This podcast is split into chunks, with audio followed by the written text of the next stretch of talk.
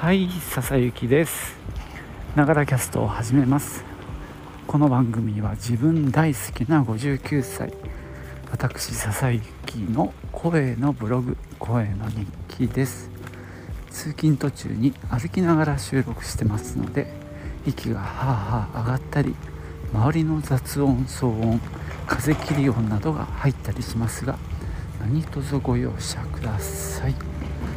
はい今日は休み明けです。えー、昨日というでサッカー見ましたが残念でしたね本当。ね最初に先制した時はやったいけるかななんて思ったんですが後半割と早々にね同点に追いつかれちゃいましてまあその後もまあね攻め込むいいシーンもありましたしまあ攻め込まれるヒヤッとする場面も何度もありましたしまあ結構互角に戦えていたなと思います。まあこのクロアチアっていう国がねどのぐらいの実力かは知らないんですが、まあ、前回のワールドカップでね準優勝っていうとこなんで、まあ、強いチームなんだと思いますけどね、まあ、延長30分やっても決着がつかず、あのー、最後はね PK で負けてしまいましたけども。まあよくやったと思います僕は。あのにわかファンで。ね。まあ悔しがり方もちょっと中途半端なんですけども。でもすごい楽しませてもらったなっていうのはあのありますね。南西ねドイツスペインっていうね強豪に勝っただけでもあの大舞台でねすごいなと思いますしえー、っともともと言ってたベスト8まあ、えー、そこまでにはいかなかったけど新しい景色の予感は十分しましたね。もうちょっとだなって思いました。かみ、まあ、さんは見てなかったんですが朝のニュースで PK のシーンを見てえーってちょっとがっかりしてましたけどね。PK の練習してなかったのかななんて言ってましたけど、うん、俺も見ててそう思いましたけどね。俺には分かんないけど。でも本当ありがとうって感じです。さて今日はですね、えー、昨日行った横浜の話をしようと思います。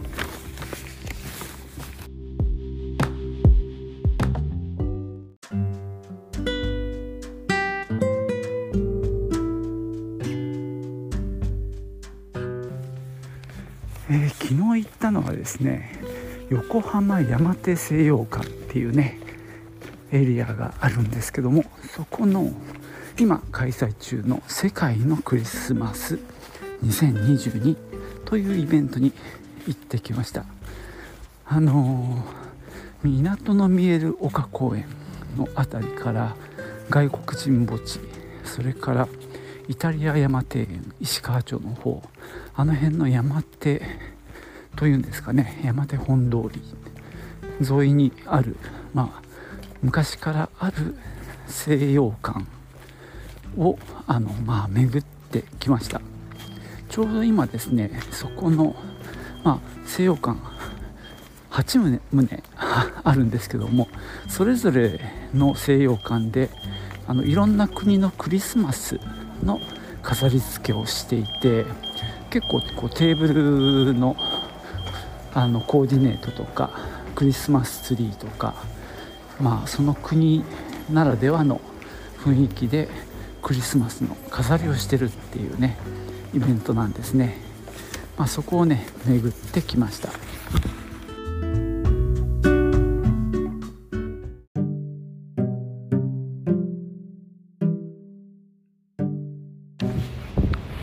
まあ、この山手西洋館っていうのは7つもしくは8つの西洋館があって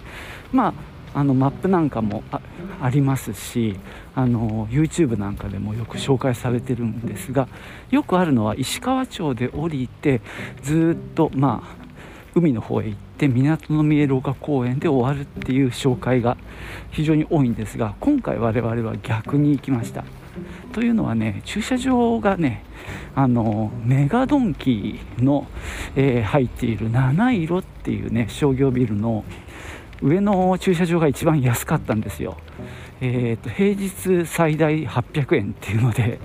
しかも台数もいっぱい止められて雨でも大丈夫だしね屋根があって。ということでそこに車を止めてであんと港の見える丘公園から、えー、始めました散策を。えー、っとですねここはねまあ昔行ったことあるんだけどほとんど記憶がなくて改めて行ったんですけどもすごくいいお庭でしたね。まあ、かみさんは花が好きなんで、まあ、今回も行こうっていうことになってるんですけども珍賞庭園っていうの？あの沈む床の庭園。あのちょっと下がっていったところにあのお庭がまずあったんですけどあのトレリスっていうのかな？アーチがいっぱいあってすごく立体的に作ってあってもうね結構寒い季節ではあるんですがそれでもね結構お花も咲いていてすごくねこう手入れされてるなって感じの庭でしたよね。でそこの横にえー、っとねイギリス館っていうのが横浜市イギリス館かな？っていうのがありまして、まあ、そこから見始めました。でイギリス館の前もあの実はイングリッシュガーデンがあるんですね。ただまあね結構寒かったんでもうそこはねほとんど見ずにもう早々にイギリス館に入ってみました。まあイギリス館っていうだけあってテーマはイギリスのクリスマスでした。まああのー、普通にツリーとかきちんと飾ってあったり。でテーブルの上の飾り付けもすごかったですね。まあ、食器とかいろいろあってお花も綺麗に飾ってありましたね。でまあ家もねほんと結構見どころ多いんですよね。じっくり見たい気持ちもあるんですがなんせねたくさん見なきゃいけないんで、まあ、割とスーッと流していきましたけど丸窓があったのが可愛かったですね。でそこを出ると同じ山下あ山下じゃないわ。えー、っと港の見える丘公園内に山手111番館っていうね可愛い小ぶりのお家もあります。おはようございます。入るとね吹き抜けがあってすごくねあのいい感じの雰囲気ですね。ここはサンマリノ共和国っていうあの国がテーマだったんですけどもあの不勉強で知らなかったんですけどイタリアの中にあるちっちゃな国だそうです。ここはですね入ってすぐのとこにイエスの生誕を描く、まあ、ドイツ語でクリッペっていうんですけどもあの要はイエスとヨゼフとマリアがこの馬小屋にいてでサン博士がいてでその周りを人々が見守ってる、まあ、祝福してるっていう場面だったんですけどもそれはねあの陶器だと思うんですけどなかなかの見ものでした。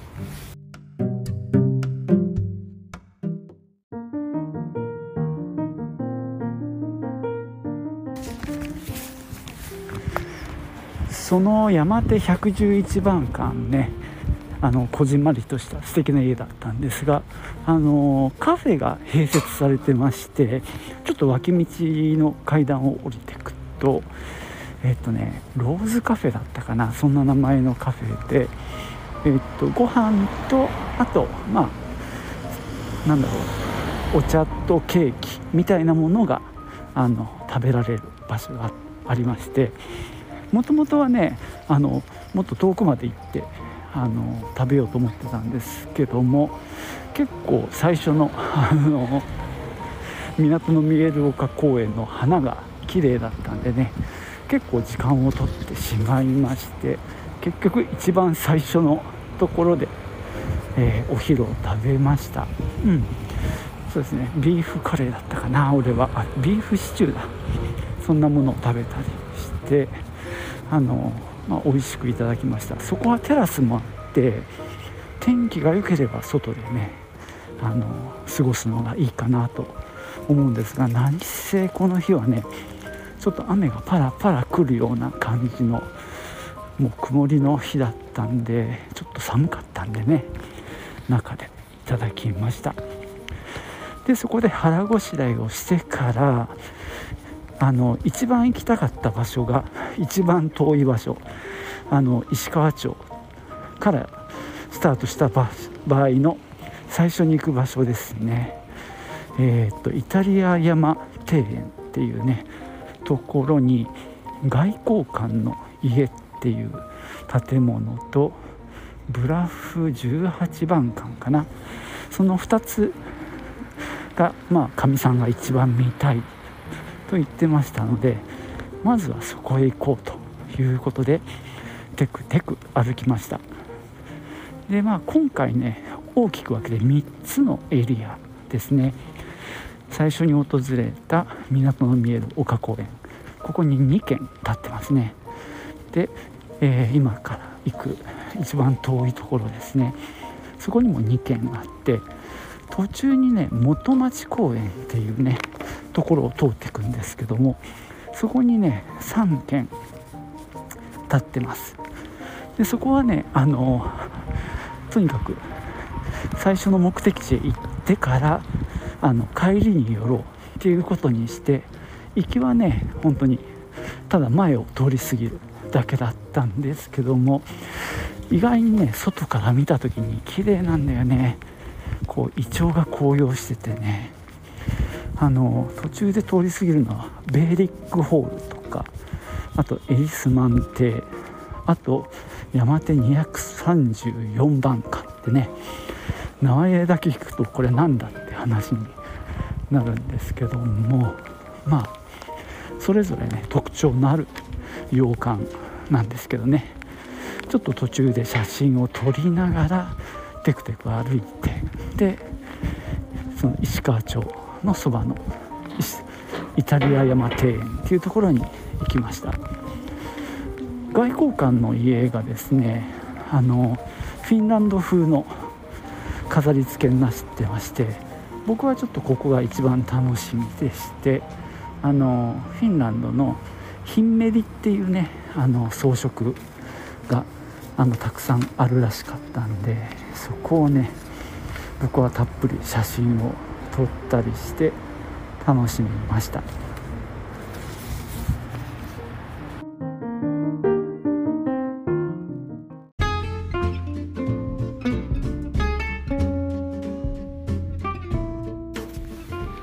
まあそんな感じで外交官の家はヒンメリをね主に楽しませてもらいましたやっぱフィンランドといえばヒンメリですよねですぐ隣にですねブラフ18番館。ブラフっていう言葉がよく出るんだけどブラフってねあのボードゲーマーだとねあの嘘張ったりっていう意味だと思うでしょうけどここではですね崖っていう意味らしいです。ブラフ18番かっていうねところがすぐそばにありましてそちらはねドイツ系のクリスマスを展示してました。これはねまあ俺のメインフィールドなのでね非常に楽しませてもらいました。くるみ割り人形とかですね兵隊の。あとはアドベントクランツっていうねまあクリスマスリースを水平にしてそこに4本ろうそくを立てるっていうねそういうイメージのものだったりあとクリスマスピラミッドですね。それなんかもあったので非常にクリスマス感がありました。この辺りはねあのイタリア山庭園って呼ばれているエリアでして外交官の家にくっついてあの別館みたいなまあ、その古い洋館の横に、まあ、現代的なものがくっついてそこがねカフェになっていたりしてでそこからちょっと階段で降りたところはまたちょっとねお花が植えてあってなんだろう噴水があるような場所もあってまあここはここで素敵でしたね、まあ、非常になんだろうこれね言うの忘れたんですが全部無料なんですよ。その西洋建築古いものを見るのも。で港の見える丘公園でバラを見るのもねまあそれなりに税金を使ってるとは思うんですけどもまあこういったものをね維持保全して観光資源として活用してるっていうのはいやすごいなあってね感心しました。でまあその2つがね今回見たかったとこだったのであとはね戻りながらあの結局全部見ていくんですけども戻っていく途中にね山手カトリック教会っていうねこれまた有名な教会があるんですけどここはね残念ながら今工事中で姿を見ることはできませんでした。でそのまま戻っていくとあれですねなんだっけエリスマン邸かあのレーモンドっていうね有名な建築家が設計したと言われる。あのとってもねあのこうおしゃれな洋館ですね。あんまゴテゴテしてない感じですね。でそこがねちょうどイチョウが紅葉してたんでね行きにねめちゃくちゃ写真を撮ったんですけどね。エリスマン邸を見てで